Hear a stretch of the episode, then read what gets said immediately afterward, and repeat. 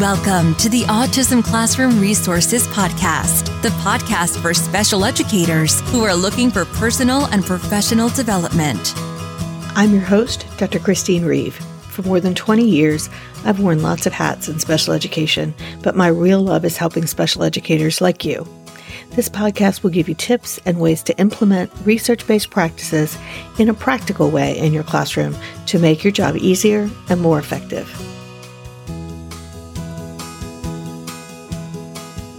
Welcome back. I am Dr. Christine Reeve and I'm your host and you are listening to the Autism Classroom Resources podcast and we are on episode 200. I cannot believe that since I started this podcast in August of 2019, I have now recorded 200 episodes. And I want to thank each and every one of you for tagging along on this journey with me. And today I want to go through our top 10 downloaded episodes. And I'll talk a little bit about some of the themes and some of the things that it tells me about what you guys want to hear. So let's get started. Now, let me say that figuring out the number of downloads absolutely for a podcast is not as easy as it sounds, particularly when, like me, you changed hosts in the middle of these 200 episodes. But my amazing podcast manager was kind enough to pull our top 10 downloaded episodes and I went through I called them just a little bit more. A few of them were ones that were specific to COVID-19. And rather than have that that may or may not apply anymore, I replaced those with the next set of downloaded ones. It's important to recognize too, I keep telling myself that these are often the earlier podcasts because they've been running for a longer period of time. And I'm really excited about that because that means that people are finding the back episodes and I'm not just talking to a void after the episode comes out, which I'm always excited to know that people are actually listening to me as I sit in my room, in my office and talk to myself. But that means that a lot of our older episodes are included here. And I think that's great because those of you who have found us more recently may not have heard of these episodes. So these are episodes that I think can be really helpful. You'll see that it definitely gives us an idea about some of the things that are the most popular. They are probably the most shared episodes with others as well. So I'm going to go ahead and get started on counting them down. Let me also say that figuring out the all time listeners and downloads is also complicated. So just taking this past year, there have been 17.4 thousand all time unique listeners. That's huge, people. Thank you so much for letting me share that time with you, letting me into your podcast app and hopefully finding something useful of what I have to say. And that has led to 66.6 thousand downloads over the last year. And that's really more January through November. That doesn't necessarily include December's data because I always record these or try to record them ahead of time. But again, I really want to thank you all for being part of this journey. And I look forward to some celebrating our 300 in the future. So let's go ahead and get started on our countdown. The 10th most popular episode downloaded in the last few years is three ways to prevent downtime in the classroom. And that's episode 51. For every one of these episodes, you can find it on my website at autismclassroomresources.com slash episode and then the numeral of the episode number. But I will have an easy to use playlist for you in the show notes and a link that I'll tell you later that you can use to get to the whole list if you want to listen to them. So episode 51 was about three ways we can prevent downtime in the classroom. And these were strategies that you can use when setting up your routines, your schedules, and your classroom itself so that your students are staying engaged. More recently, I did an episode on the magic of engagement and why engagement is so incredibly important. And this is a way to heighten your engagement by preventing those little waiting times that maybe you didn't expect. It might be you went to a specials class and the teacher wasn't ready. So your students had to wait. What can you do during that time? So it's about setting up your classroom so we get rid of as many opportunities for those waiting times as possible because they are things that lead to often more challenging behavior or disengagement. And the problem with disengagement is that when we're disengaged, it's very hard to get the students back. So I talk about all of that in episode 51. Number nine is five ways to prep students to avoid challenging behaviors. And that one is episode 97. So I'm guessing that most of us don't like to have behavior problems in our classroom. I'm guessing that the reason that many of these episodes that were very popular are behavior related has to do with that. But this specific podcast is about those antecedent strategies. So if you've listened to me talk about behavior support plans before, I talk about how we need to have preventive strategies, strategies to teach the student skills that will replace the problem behavior and how we respond to the challenging behavior. These are strategies that would go into the preventive strategies. These are our antecedent strategies that we're using to try to keep the behavior from happening, which keeps the student in a learning mode, which allows us to teach those replacement behaviors when the student is calm and ready to learn. So I talk about the benefits of practicing useful strategies, of how to handle bigger environments, different ways to deal with things like field trips. So what are some strategies that you can use to help to prepare a student for situations so that they can be more successful in them if you are anticipating problems? The eighth most popular episode is episode 37, which is IEP mastery criteria. It has nine tips that you need to know about writing your mastery criteria so that you aren't sabotaging yourself. I have had years and years of experience of taking data on other people's written goals and written mastery criteria and learned a ton of what we do and don't want to do in mastery criteria with that. I've also learned it from myself where I've written mastery criteria into an IEP and then gone to take the data and went, I don't think that's going to work. So these are nine tips to think about whenever you're writing IEP goals to make your life easier so that your later self will thank you, essentially. Our mastery criteria governs our progress reports. It governs our progress that we can document for a student on an IEP. And for that reason, it's really, really important. And yet it tends to be an area that we spend the least amount of time thinking about. We have a tendency to go four out of five and then we're done. Usually because we're exhausted from trying to write the measurable goal to begin with. But mastery level can actually be one of the biggest problems for determination of mastery of the goals and mastery of the IEP in the long term. So I've got some very practical types of tips for that. And it ties directly into our free webinar on data collection. And I will make sure the link for that is in the show notes as well. The seventh most popular episode is episode 99. And episode 99 was the three most important things to remember in responding to challenging behavior. So we had the earlier episode looking at how do we prevent it and prep our students to be successful. These are the three things we really need to think about when we have to respond to a challenging behavior that occurs. I've seen some suggestions for addressing problem behaviors that would never work in a real life context especially in a classroom. You know, one of the things that behavior analysts are really, really bad about saying is, well, just ignore it. It's like, and then the whole cast falls apart. I can't just ignore it. But what do we do when we can't ignore it? So that third section of your behavior support plan has got to focus on what we do when the behavior happens, because it's very likely that your behavior plan is not magical and doesn't make the behavior disappear overnight. So I've got a story about how simplistic behavior approaches just won't work, why we really need to give this some thought. I've got some different areas as well and three important things that we want to think about for context and things like that as we plan for how we respond when the behavior happens to make sure that everybody's safe, but to try to minimize the frequency of the behavior later on. So that is episode 99.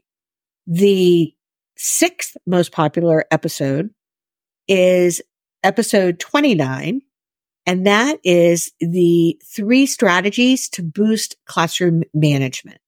So one of the things I know that is really, really challenging for special educators in particular, or special educators who are in their own classroom or those that are going in and pushing into a general ed setting is managing classroom management because one classroom management system doesn't always work terribly well for the whole class when your students have such diverse behavioral needs or they don't work for the student you're supporting in a more general environment.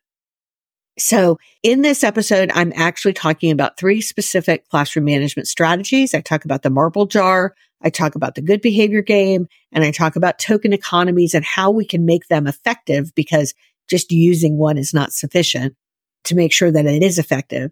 In this episode 29, I talk about all three of those. They are all research based and they all provide a good foundation for classroom management that you can use in a variety of different situations. So you can find that at autismclassroomresources.com slash episode 29. Our next episode, our fifth most popular episode really surprised me because it's very different than what I have done in the past. It was actually a bonus episode that I did during COVID, but I did it at the time of the Black Lives Matter protests and the murder of George Floyd. And so I did a bonus episode on systemic racism and special education. It was a very quick episode that just shared some of my thoughts in relation to what was going on in the country at the time. I'm certainly not the first to say this, and it is certainly not necessarily my biggest area of expertise. But we do have clear data that students do not experience education equally, that our diagnostics are sometimes skewed by race and other factors. And so in this episode, I'm talking about some of those issues, what the research has told us.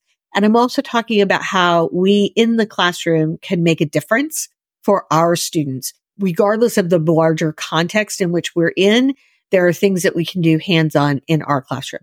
For this one, it doesn't have an episode number because it was a bonus, but you can find it at autismclassroomresources.com slash bonus. Our fourth most popular episode is on one of my favorite topics. It's on visual schedules and autism. And in this specific episode, I am busting five myths and setting the record straight chances are good if you're listening to this podcast that you're using some sort of visual cues and probably a visual schedule. But there are a lot of untruths out there or myths out there about them. There are a lot of things that people believe about visual schedules that aren't true. Like once he knows the routine, he doesn't need a schedule anymore. Well, that's true as long as every single day follows that exact routine. So I will take you through those five common things that I hear and those resources that I talk about in this episode. There's also a free leisure schedule set of visuals that are part of this episode as well. The third most popular episode is getting started with challenging behavior in the classroom. That was actually episode six. That was our sixth episode. And our first five episodes focused on classroom teams. So the sixth episode focused on laying out the basic principles of challenging behavior. And I think even behavior pros can find a kernel of something useful to help their team understand how behavior problems happen. And sometimes I think it's hard for those of us in the behavioral community to understand how people think about behavior so differently than we do. So I'm taking you through some of those types of issues and it kicked off a series on challenging behavior, some of which had episodes up above. And it focused on kind of the underlying principles we needed to consider when going into talking about challenging behavior. The second most popular episode was on how to address perseveration. And this was actually a special educator academy vault episode. I pulled it from one of our podcasts that we had going in the academy at that time. And it focused on what is perseveration. It talks about what it is and it talks about how we can address it because there are times for some of our students where they are going to perseverate. Perseveration is when somebody gets stuck on a topic or a phrase or an object and they can't move past that. And so it's something that can be extremely distracting in a classroom. It can also really keep a student from being on task. It's when some of our kids will go up in their head. Some of them will only talk to you about certain topics and that inability to shift, it makes teaching difficult because they're not on your page. They're on their own page. So there are a variety of different strategies that we can use based on where the perseveration is coming from. And that's one of the things I talk about. There's also a free set of tools that can help you with that in this episode. And so that is episode 21, autismclassroomresources.com slash episode 21. And finally, the most popular episode of the podcast in the first 200 episodes is strategies you need to prevent challenging behavior. And that was episode seven. In episode seven, I'm talking about when I talked about our behavior support plan, I talked about prevention, replacement, responding. This is the prevention piece. This is more of the antecedent strategies. And I'm focusing on six specific strategies you can put in place in a behavioral supportive classroom. And I've got a free tool in this episode that you can grab that can help with that. They're effective for all kinds of classrooms. And I'll share in this episode, I share examples across ages and classroom settings. They are research based. They are based in a function based approach, which you know is how I deal with challenging behaviors. It's not going to keep all behaviors from happening, but they are preventive strategies that can set the student up for success so again, we can spend our time focused on teaching those replacement behaviors so that we don't have to put all of these accommodations and preventive strategies in place. So that it is really one of the first parts of looking at behavioral support. So that is all 10 of our top 10 episodes. As you can see, a large number of them deal with challenging behavior. I don't find that surprising given that I'm a behavior analyst and my career has been spent a great deal dealing with challenging behavior. But I think it's also because many of you in special education, whether you are family members or educators, are dealing with some challenging behavior and looking for ideas and strategies. So that is an area that we will continue to address as we move beyond episode 200. Again, I want to thank each and every one of you for spending time with me in this podcast. It means a lot to know that you are listening as I'm talking to myself but it's also helpful to know that you hopefully are gaining something that is helpful in your classroom. Whether you're a new teacher or you are an experienced educator, I hope that you walk away from each episode with one new idea or one different way of looking at something that can help make your days a little bit easier because that's why I do this. If you have followed or have just found us and are interested in listening to the podcast and think it's something that can be helpful for, for others, I would love for you to share a review on Apple Podcasts. And I'll put that link in the show notes so that you can do it easily as well. That allows me to reach more people who hopefully I can help make their special education experience a little bit more positive as well, a little bit sooner than later. So Again, thank you so much for joining me, and I will be back next week with episode 201. Talk to you later. Thanks so much for listening to today's episode of the Autism Classroom Resources Podcast. For even more support, you can access free materials, webinars, and video tips inside my free resource library. Sign up at autismclassroomresources.com slash free that's F R E E, or click the link in the show notes to join the free library today. I'll catch you again next week.